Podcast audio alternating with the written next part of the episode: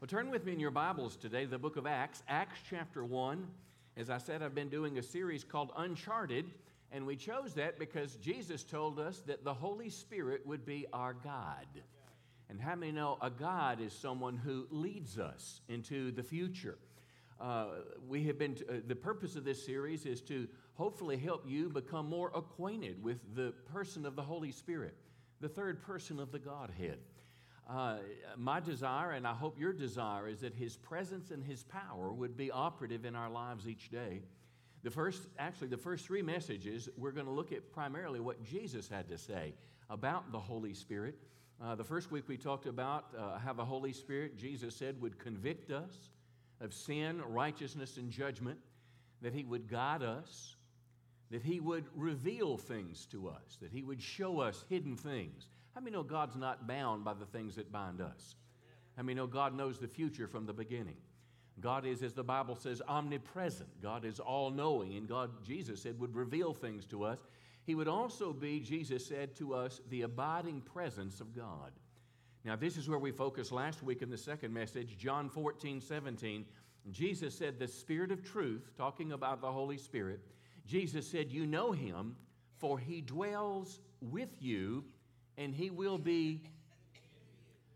Now, that's an incredible thought, just a moment. The God who created the worlds, the God who created the heavens, somehow his presence is in my life as a Christian. You see, a Christian is more than just a belief in doctrine. A Christian is someone who has received Christ as their Savior, someone that's repented from their sins, someone that's a follower of the Lord, and that change inside, that, that renewal of values and priorities, that, that spiritual difference that's, that's happened to us is because the Spirit of God is somehow at work in our lives. And we explored that last week, but we'll continue this week as we move towards the book of Acts. Uh, we'll see what Jesus said about the Holy Spirit and spiritual power. We're talking about the supernatural. We're talking about the gifts that we'd see demonstrated in the New Testament. Uh, their purpose was to draw people to Christ. We'll see this morning, too, about the different types of baptisms. Uh, the key thing we'll talk about this morning is what Jesus called the baptism in the Holy Spirit. What in the world does that mean? We'll explore it together. We'll talk about the first day that Jesus sent the Holy Spirit and, ba- and the believers were baptized on the day of Pentecost. And then we'll talk about two philosophies in Christianity one is cessationism, one is continuationism. One philosophy believes that basically the supernatural aspects of the, of the New Testament, the gifts of the Spirit, that that was relegated to the past. It either closed, it either stopped when the, when, uh, uh, the apostles died or when the canon was closed. The other believes that, that what, what happened in the book of Acts was not just a history of the church, but a paradigm, a model, an expectation for what could happen in, in and through believers' lives today. Uh, I, have chosen to believe continuationism. I've chosen to believe the Bible as it's written, and uh, whether you believe that or not, you're welcome in this church. But I would encourage you to give me a fresh listen this morning because Jesus talked about the necessity of the Holy Spirit in our life to accomplish the Great Commission and bring the gospel to the whole world. So let's explore it together. Acts chapter 1. And let's see first what Jesus said about the Holy Spirit as the source of spiritual power. Now, when I talk about spiritual power, I'm talking about, uh, as I said earlier in the book of Acts, the gifts of the Holy Spirit. Uh, I'm talking about the gift of prophecy. I'm talking about helping people get freed from demonic powers. Listen, I'm grateful for medical care. I'm grateful for psychiatrists and all these different things. But how many know you can't disciple a devil? You, you can't educate a devil. Jesus talked to us and showed us how demons sometimes would afflict people, and they need to be free. Uh, how many believe that the power, greater is He that is in us? Come on, that's the Holy Spirit, than He, the devil, that's in the world. Well, these are expressions of, of spiritual power. We're going to spend several weeks in this message is, uh, looking somewhat of a history of the book of Acts as well to, to see what God used our, our predecessors to do. But we start this morning in Acts chapter 1, verse 1. Uh, it says, In this first book, O Theophilus, I've dealt with all that Jesus began to do and teach now let's pause there just a moment. The first book, Luke is the writer of the Gospel of Luke, the first book, and the book of Acts. Luke, the physician, was a traveling companion of Paul. he writes to this man named Theophilus. Theophilus was likely some person of influence there in the early church experience. Uh, Luke dedicated two books to him, but I want you to see this next phrase. It's very pertinent. He said, I have dealt with all that Jesus began to do and teach until the day he was taken up, until the day he ascended to heaven. Now, how many know when Jesus was on this earth, he started a movement called Christianity? But how many know it didn't stop when Jesus died? It didn't stop when he was ascended. He turned the mission over to his disciples, to his followers, and we're here today as a result of what Jesus began to do and teach. And just as what Jesus did was somehow influenced by the Holy Spirit, so too we want to be yielded to the Holy Spirit and his activity in, in our lives. But notice verse 4 Jesus there talking to the disciples, and he's staying with them and he ordered them, pretty strong words, not to depart from Jerusalem, but to wait for the promise of the Father. Now, Jesus was done teaching them. He was done showing them what it meant to be a follower of Him. He was done showing them. You remember, He sent out the, the believers and they went out in His name. They preached the gospel. They delivered people. They were healing the sick. It was miraculous. But Jesus said, You're not ready to go yet. I want you to wait in Jerusalem because the Spirit of God is going to start this thing. He's going to energize it in a way that he, Jesus had not. And then Jesus said this amazing thing, and I want you to hang on to that word called promise. Because as I'll close the message today, I'll come back to that word promise because it's a promise that was not only made to the, to the readers uh, uh of the early scripture, but it's made to every Christian throughout, uh, throughout history. Jesus said these words uh, John baptized with water but you will be baptized with the Holy Spirit not many days from now. And then verse 8, so key, you will receive power, and that's the Greek word dunamis. We get the English word what? Dynamite, sure. It's a spiritual dynamite, it's a spiritual ability to be able to do works in the name of the Lord that would complement the preaching and confirm the preaching of the gospel. You'll receive this dunamis, this spiritual power, when the Holy Spirit has come upon you and you'll be my witnesses, starting in Jerusalem, their hometown, Judea, Samaria. It's like the counties that are adjoining them, and to the end of the earth. But it's that phrase, verse 8, that is the purpose of our desire for the Holy Spirit's presence and power in our life so we can be a greater witness for Christ. I have been a part of what's called the charismatic renewal or the, the Pentecostal, the neo Pentecostal, full gospel, spirit filled, whatever term you want to use to describe this idea of continuationism. I've been a part of that for 40 years. And I was raised as a Methodist, grateful for my heritage, learned to believe the Bible, learned as Christ and Savior, discipled by the navigators, but came into a deeper experience with God in an Assembly of God church when I was a young, young man in the Navy. And this is what my focus is on today of what does this mean, this baptism of the Holy Spirit. But its purpose, in my opinion, was kind of lost its way uh, as I was a part of and observed the charismatic uh, movement, uh, even as a leader in this church, it was almost so we could have better church services. We want the Holy Spirit's power and presence so we could have more spirit filled church services. And it became more about uh, uh, uh, our spirits being able to pray and worship and talk to God than about our primary purpose, which Jesus said was to be his witness.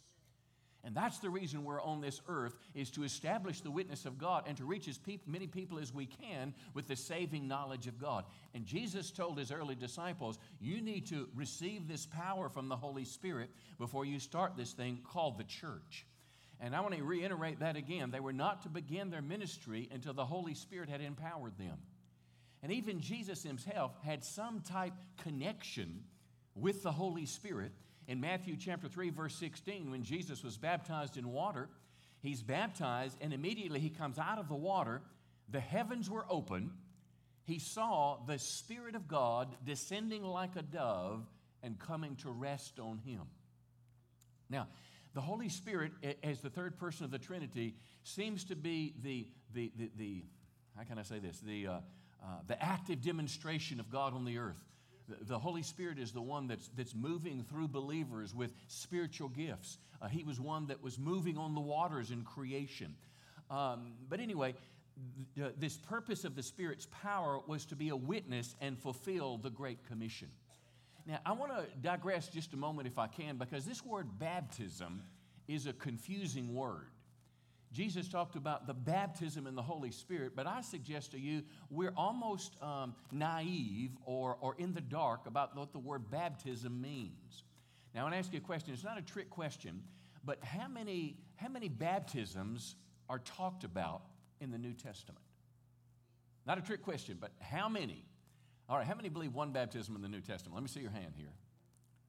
Okay, two, one, two of you. How many believe in two baptisms to start in the New Testament? A few more hands. Three? Four? Five? I'm going all the way up to seven. And I want you to just listen to this just a second. Let, us start with a scripture that shows us two, uh, at least two, three actual contrasting. Luke 3.15, the people were questioning in their hearts about John the Baptist whether he might be the Messiah or the Christ. And Jesus answered them, and Jesus said this. Here's number one, or John the Baptist rather. I baptize you with water. Now, this word baptize means to immerse, and this is the most commonly understood definition of this. But the word baptize is from a Greek word baptizo.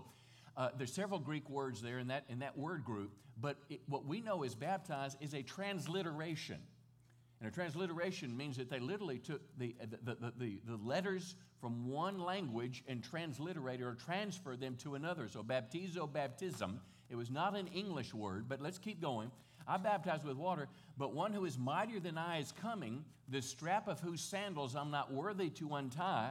He will baptize you with the Holy Spirit and fire. Now, is it possible that there's three baptisms right there? Baptism in water, baptism with the Holy Spirit, a baptism of fire. Not, not, and not very, not certainly clear what that is. It could either refer to refinement, it could refer to suffering. Some believe it's the presence of the Lord, but, but I want to keep going in this. Um, as we talked about water baptism, but Mark 1 4, uh, uh, John the Baptist added something to this. Uh, John, uh, Mark 1 4, Jesus, John appeared baptizing in the wilderness and proclaiming a what? Baptism of repentance for the forgiveness of sins. Now, I suggest to you repentance is largely missing from evangelical Christianity. We give lip service to it, but we so rely on the word believe now listen, I, I, I, I credit my salvation to John 3.16. For God so loved the world, he gave his only begotten Son. Whoever believes in him would not perish. Ephesians 2, 8 and 9 says you're saved by grace through faith, believing it's a gift of God, not by works. But repentance, I suggest to you, is what makes belief happen. If you can imagine if that's the cross and that's Jesus, most people live this way. They're walking their own way, doing their own thing, and periodically they look back towards the Lord. It could be at Christmas, it could be in a crisis, you could be on top of a house uh, in flooded Houston, and you look back, but you're still pretty much going this way. But the word repentance implies turning and changing and beginning to follow God. And this is what John the Baptist preached, not just to, uh, uh, to practice the Jewish religion, but a turning to fully follow God. A baptism of repentance that I suggest to you is vital for every believer today. Uh, the third baptism is not one we'll experience, but 1 Corinthians 10 spoke of being baptized into Moses. Our fathers were under the cloud, they passed through the sea, and all of them were what? Baptized into Moses in the cloud and the sea. Now, this was not a water baptism, but again, think about the word baptism. Is it an immersion to be submerged in? They were somehow immersed in Moses, the teachings of Moses, and following Moses. They were fully committed to him as they walked through the Red Sea, and it was, it was on, on dry ground. One that's more pertinent to us, perhaps, uh, uh, verse number four, being baptized into Christ. Romans 6 3, all of us who have been baptized into Christ Jesus were baptized into his death. Now, I suggest to you that this being baptized into Christ occurs at our conversion. When we are saved, somehow we are immersed in Christ. We are, we are submerged in Christ. We are not just touching Him, but we are fully identified with Him. Uh, a, a, a sixth baptism, Mark 10 38, Jesus asked the question Are you able to be baptized with the baptism of suffering I must be baptized with. Think of Golgotha. Think what Jesus went through. It was an immersion in suffering. It was, it was to the nth degree of this identification that he had. And then, of course, the last one we talked about was this baptism in the Holy Spirit. John baptized with water, but you'll be baptized with the Holy Spirit not many days from now. Now, why do I bring this up? Because I believe, well, it's not just my belief, it's factual, that this idea of the baptism of the Holy Spirit is very divisive in the Christian community. We all believe in Jesus. We all believe in the Holy Spirit, but somehow we have lost the, the well, we perhaps have never gained the understanding of this idea of baptism, what it means. Baptism is an immersion in the Spirit. It is an anointing by the Holy Spirit. It is the Spirit of God giving us a capacity and ability we, that we don't have on our own. Now, if I could summarize this briefly, there are, are four baptisms that all of us share as believers in Christ in the New Testament model. The baptism of repentance leads us to salvation. Number two, the baptism into the body of Christ happens at our conversion when the Holy Spirit places us into the body of Christ. Uh, water baptism is, as we saw in these children, water baptism is a symbol of the believer's identification with the death, burial, and resurrection of Christ. We're baptized in water, we can see that. But lastly, this spirit baptism. Uh, the Greek Dictionary of Biblical Languages said that to be baptized in the Spirit is a religious experience involving special manifestations of God's power and presence. Now, I was not raised to believe in a, a second experience, as some would call, of grace. Next week, I'm going to do a part two in this, and we're going to move from the day of Pentecost forwards. Because everyone, every Christian believes that the day of Pentecost happened, but many believe that it was strictly a historical event that it was just a one time experience. If you'll stay with me next week, I'll, we'll walk through the book of Acts and see that on multiple occasions, believers would come to Christ. And after they would come to Christ, they'd be baptized in water, and then they would have hands laid on them. People would pray for them, and they would have this encounter with the Holy Spirit. Uh, if you can't come next week, it's Acts chapter 19. That'll leave you scratching your head right there. But anyway, uh, let's kind of move on from there. And I want to begin in the day of Pentecost now. Again, this morning we're focusing primarily on Acts 1, what Jesus said, and now this day of Pentecost. Uh, Acts chapter 2, verse 1. The day of Pentecost was the beginning of a, a spirit empowered church. Now, this word Pentecost is, is a pretty scary word. You know what it means?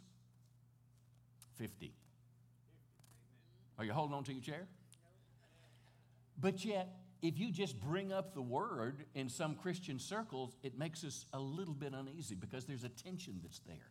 Let's explore what happened. This is when Jesus fulfilled the promise initially. Uh, Acts 2, verse 1 When the day of Pentecost arrived, there's several dozen disciples. They're in the upper room upstairs and they're praying. They're doing what Jesus said wait until the Spirit of God uh, arrives in the church. Suddenly, comes, they came from heaven a sound like a rushing mighty wind.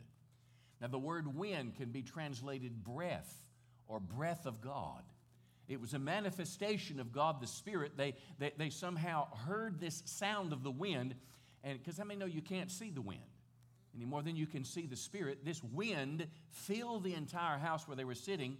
And notice uh, verse 3 uh, divided tongues of fire, which means nothing to me, but the New Century Version says flames of fire appeared to them and rested on each one of them.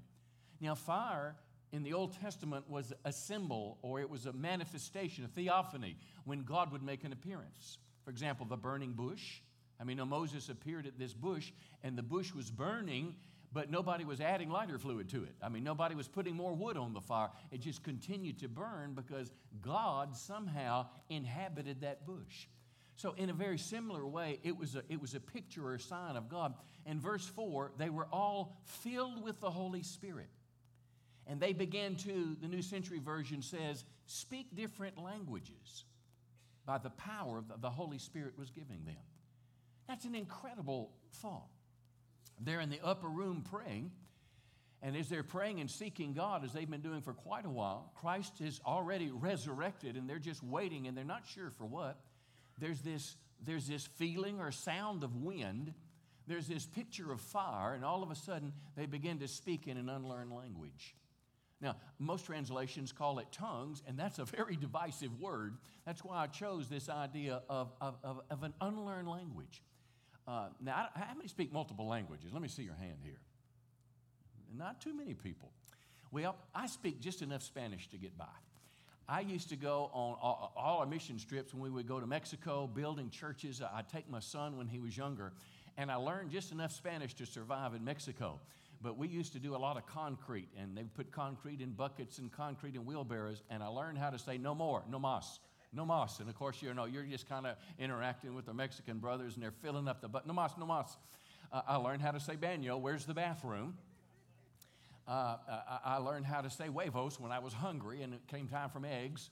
Uh, uh, and even today, we have a lot of Hispanic people that come to our church that are learning the English language. I know how to say Dios le bendiga, glory to God, and their face lights up. I know how to say como se llama, what's your name? Uh, and they tell me their name and they ask me, and I say Juan or Pastor Juan. I know just enough to get by, but this is something that I learned and picked up on my own. What the Holy Spirit did was supernatural it, why would it surprise us if at the Tower of Babel, remember the Tower of Babel in the Old Testament? The word had, world had one language, but all of a sudden they're speaking different languages and it divides everyone. Well, now in the day of Pentecost, these believers are gathered in this upper room and they're speaking a language they'd never learned. And you'd say, well, that's impossible. That needs to be your starting place for, for, for, for your understanding of God. In the beginning, God. That's impossible. Come on. There's so much about our understanding of life that the microscope can't define for us, that the telescope can't find, that the truth theorem can't prove. How many know God is living in another realm? And God gave them this supernatural ability to communicate in the language. Remember, it's the Feast of Pentecost. Now, the Feast of Pentecost, Pentecost means, as I said, it means 50. Uh, it was 50 days after Passover. It was also called the Feast of Weeks. It was also called the Feast of Harvest, which is very significant because if we, it, when we, if you were to keep reading in this passage, you would see that 3,000 people came to Christ. And this was the whole purpose of why the Holy Spirit came afresh to the church, not so they could just camp out in the upper room, but so they could have some supernatural power to aid their preaching and aid their witness so the gospel would go throughout the whole world. Now, what happened after this in the book of Acts? Thousands of people were coming to Christ when the gospel was preached with spiritual power. Now, I want you to think just a moment because, again, every Christian would agree with this. But the question is is it just historical or is it possible that it could be today? I want to just encourage you for just a moment to say, what if it is possible? Because clearly it was the pattern of the early church. Hebrews chapter 2 tells us this. It asks the question how shall we escape if we neglect such great salvation? Now, listen, this salvation in Christ was declared first by the Lord, and then it was attested by us who heard it. This is the preaching of the gospel. But verse 4 says, God bore witness to this preaching by signs, wonders, miracles, and gifts of the Holy Spirit. And this is exactly what we're talking about today a belief that you and I would have not trying to make something up, not trying to be weird, spooky, or foolish, but simply being a vessel for the Lord where God might be able to do these same signs, wonders, miracles, and gifts of the Spirit. And the result would be that many people would make steps to Christ. Come on, somebody give the Lord a good, a good hand today. Now, let me, let, let me keep going. Again, my question is Is this church history only? Or should we expect spiritual power to be able to be a witness today. And I suggest to you that your answer will either quench your faith or activate your faith for possible supernatural ministry of the Spirit. I find that I have a great many friends that are on the other theological side of the spectrum that I am, but when people get in trouble, you know what? They're wanting somebody to pray for them that God might do something supernatural when, when somebody has a, a child that the, the, the, drug rehab program has not been able to help, when somebody has someone that's under the influence of some demonic power, come on, you'll move beyond your little theological circles because you're hungry for God to come on, to come in and, and minister and move and manifest Himself. Well, open yourself to the possibility because, again, my, my simple belief in which philosophy is true cessationism or continuationism. Cessationism, now on the screen, I'll say it's a doctrine, but it's not a doctrine because doctrines are founded by Scripture, and there's not a lot of scriptural support for this idea of cessationism. Cessationism is the philosophy that spiritual gifts, like speaking in other languages, prophecy, and healing, ceased or stopped with the apostolic age.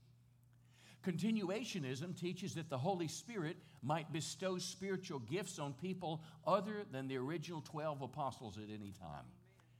And again, Christianity is divided over the question, and you don't have to believe like I do to be a part of this church. But I would encourage you to ask yourself the question what if God still might do this today, and what if God might do it through me? Uh, listen, because there is minimal, minimal biblical support for cessationism, it, it's a stretch for me when I think of the model that Jesus gave to the church. Remember when Jesus went out, what did he do? Jesus proclaimed the kingdom of God and then he demonstrated it. Jesus healed the sick, Jesus cast out devils, Jesus did miracles. The amazing thing is, when he sent out the 12 apostles, what did they do? They preached the gospel of the kingdom, but they also healed the sick. They also, and, and they also, uh, miracles were happening. People were delivered. But it didn't stop with those 12. Then Jesus sent out 70 followers, and guess what happened? Same thing happened.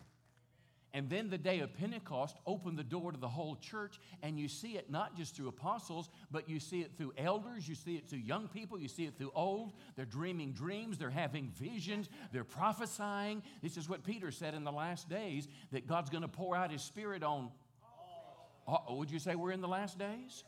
And your sons and daughters will prophesy, your old men will dream dreams, your young men will have visions. Well, that's either true or it's false. But if I open the door, I mean, no, simply opening the door to God is an expression of faith that God could move in such a fashion. It, it, it's very difficult for me, just on a rational level, to believe that this model that Jesus established, first with himself, the 12, the 70, the whole New Testament church, would stop when the last apostle died.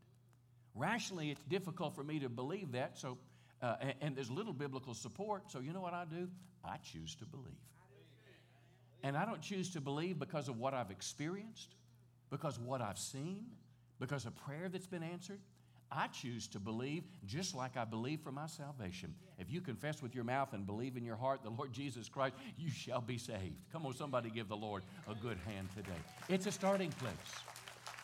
Now, let's move beyond the Bible just a second to church history there was a, one of the early fathers, his name was Irenaeus. He was born in 125 AD. Now, just to give you a, a, a, perspective, John the Apostle, the last apostle, died in 100 AD.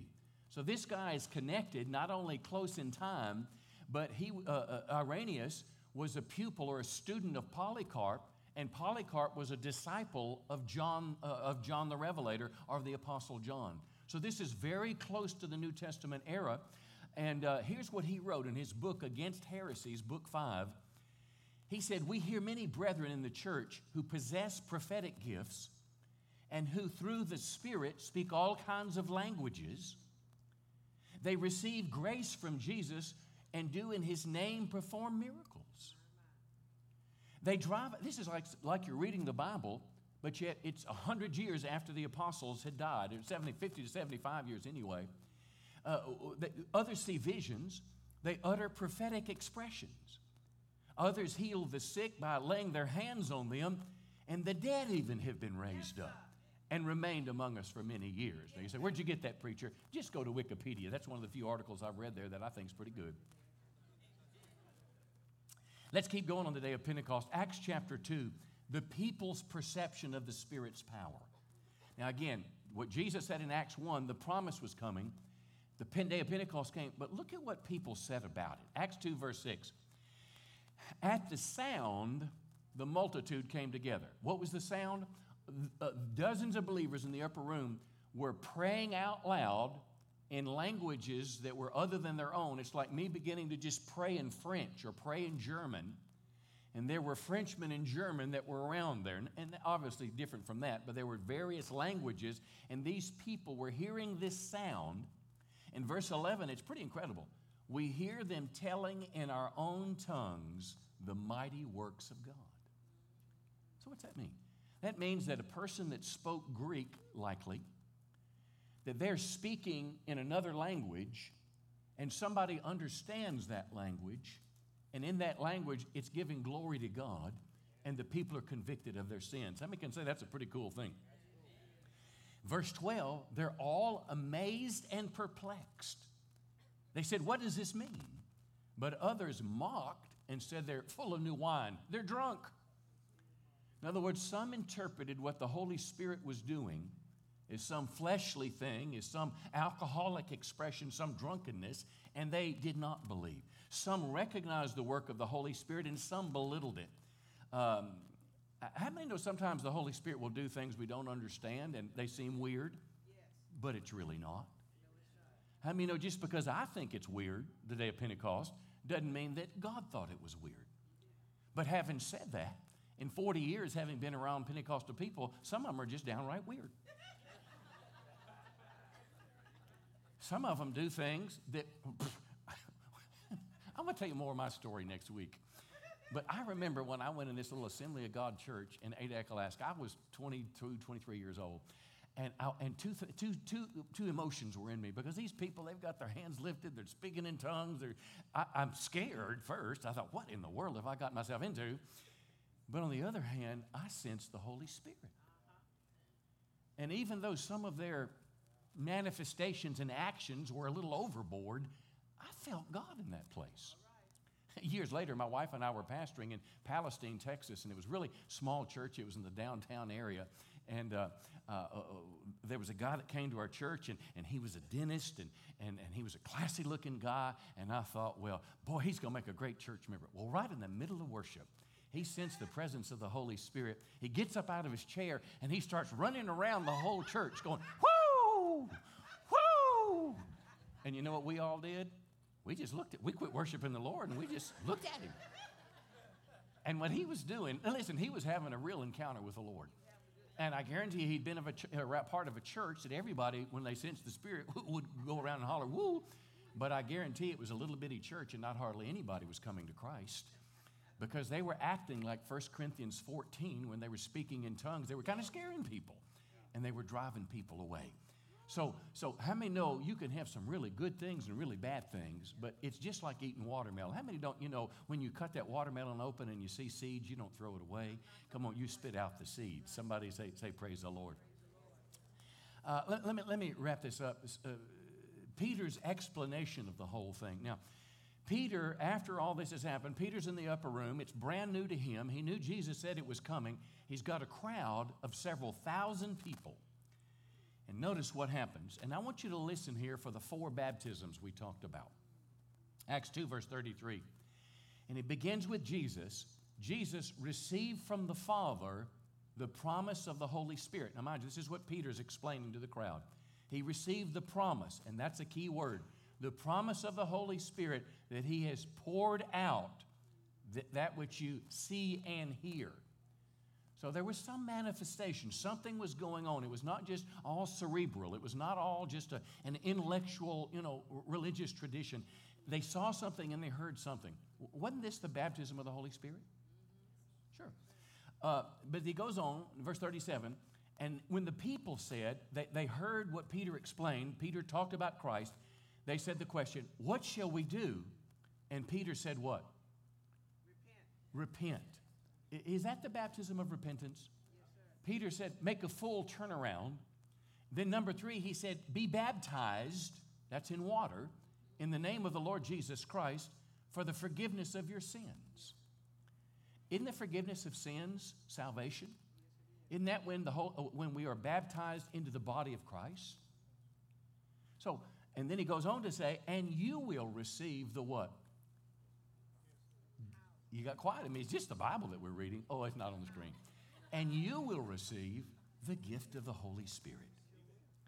And now, verse 39, here's where I'm going to close today. And we're going to keep going with this next week. Uh, if this either intrigues you, makes you mad, or you want to straighten me out, by the way, if you want to straighten me out on this, you've got a week to do it. Just send me an email at mike.omer at churchontherock.org and, and, and I, will, I will get back to you. But no. Um, Don't, get, don't ever let anyone talk you out of your biblical beliefs unless you can be convinced that there's a more articulate or a more understandable or a more valid biblical belief. Don't be somebody influenced by every wind of doctrine. Don't be influenced by a purple shirt or a video screen. But if you read through the pages of the Bible, come on now, you need to stop. I had to ask myself the question because the first time I was personally exposed in speaking in tongues, and I, and I did, I spoke in an unlearned language. First time that happened, the first thing out of my mouth was, Methodists don't do this. I'm telling you the truth. I, will explore it a little bit further next week. And you know I'm not knocking Methodists. I'm grateful for my heritage. But I faced, and then what I had to do, I had to go to the Bible. And it was the best thing that ever happened to me. It was just like the Bereans. They searched the scripture daily to see all those things were true. But let me close with the scripture, verse 39. Peter said, It is the promise is for you. This is the promise of the Spirit. It's for you, it's for your children, and for all who are afar off, everyone whom the Lord our God calls to himself. Now, how many everyone's in the room? Can I see you? Some of you, what are you? Not quite sure what you are. You're multigender. I mean, what, what, what? That was a joke, okay? All who are far off, everyone whom the Lord calls to himself. And look at verse 41. Here's the purpose and those who received his word, the words of salvation, were baptized in water, and about 3,000 souls came to Christ. How many know that's the purpose of what we're talking about today? The Holy Spirit's involved in regeneration, but He also wants His presence to be near us, walking close to us each day. But He also wants to give us power to be witnesses for Christ. Come on, give the Lord a good hand today. He's worthy of our praise. Why don't you stand to your feet with me this morning? And I, I want to I wanna just take a moment to, to close in prayer.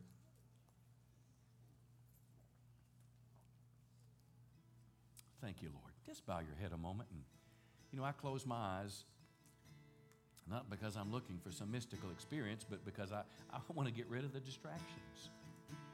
I really don't care what somebody else is doing right now, but I do care about what God wants to do in me. And Lord, every one of us in this room today, we're here because we have some interest in you. We're in a church building. We're not in a movie theater. We didn't go to a restaurant on Sunday morning. We're in a church building. Some of us came because it's our home place to worship. Some of us came because we're, we're family and, and, and children were baptized. But baptism happened in the house of God. Young believers were identifying with the death, burial, and resurrection of Christ. But we're here today, Lord, because most of us, we love you. And most of us want to be serious about this thing called Christianity. All of us came this morning wanting the presence of the Lord to be near.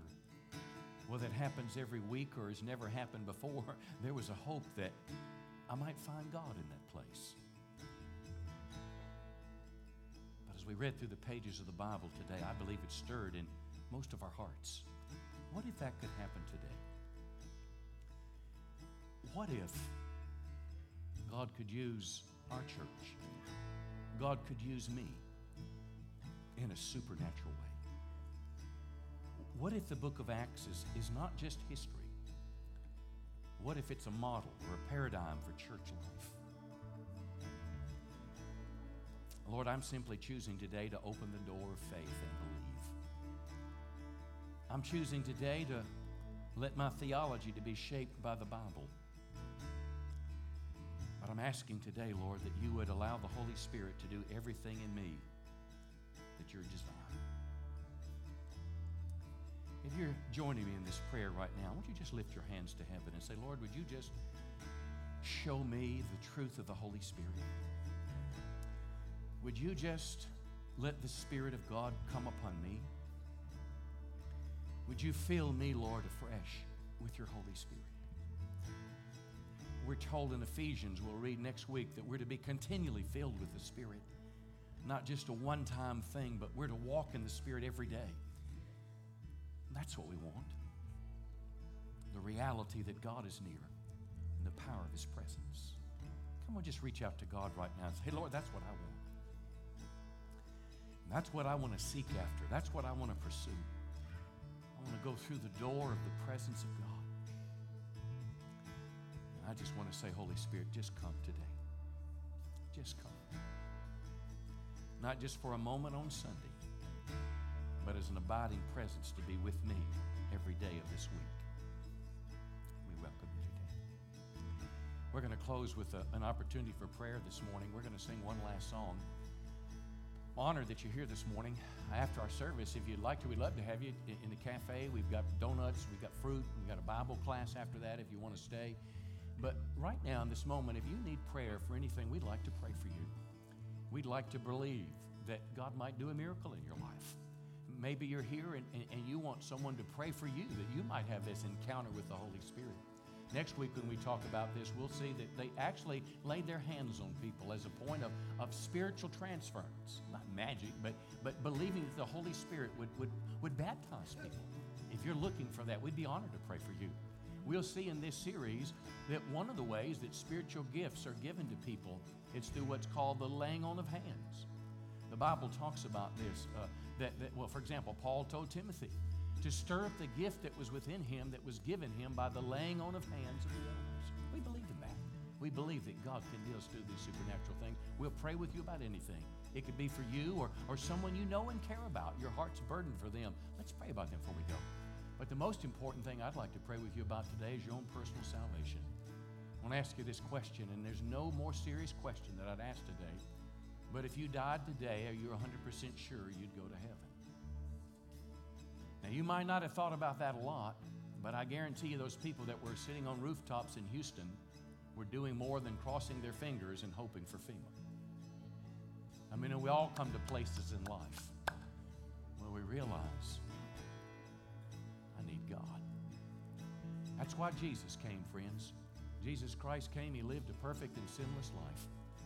But he didn't come just to be on this earth for his own joy and pleasure. He came because mankind, uh, humanity, had a, had a sin problem. We inherited from Adam and Eve. It separated us from God. It's the root cause of all the problems and pain in our life. Jesus came to save us from that. He took our place on the cross. When he said, the last words Jesus said on the cross was, It is finished. And what he meant by that was, I've paid the way for people's salvation. See, Jesus has done everything he needed to do to save you and to save me. I knew that. I heard that growing up in my little country church, but I'd never taken a step to Christ. I'd never been willing to repent from my sins and turn and follow him. I believed in God, but it was only, Lord, I'm in trouble. Would you help me right quick? Thanks so much. It's Christmas. Glad to be here. Thank you. But one day my heart was being drawn, like maybe your heart's being drawn right now. Maybe you're feeling a drawing to God. It's not to me, it's not to this church.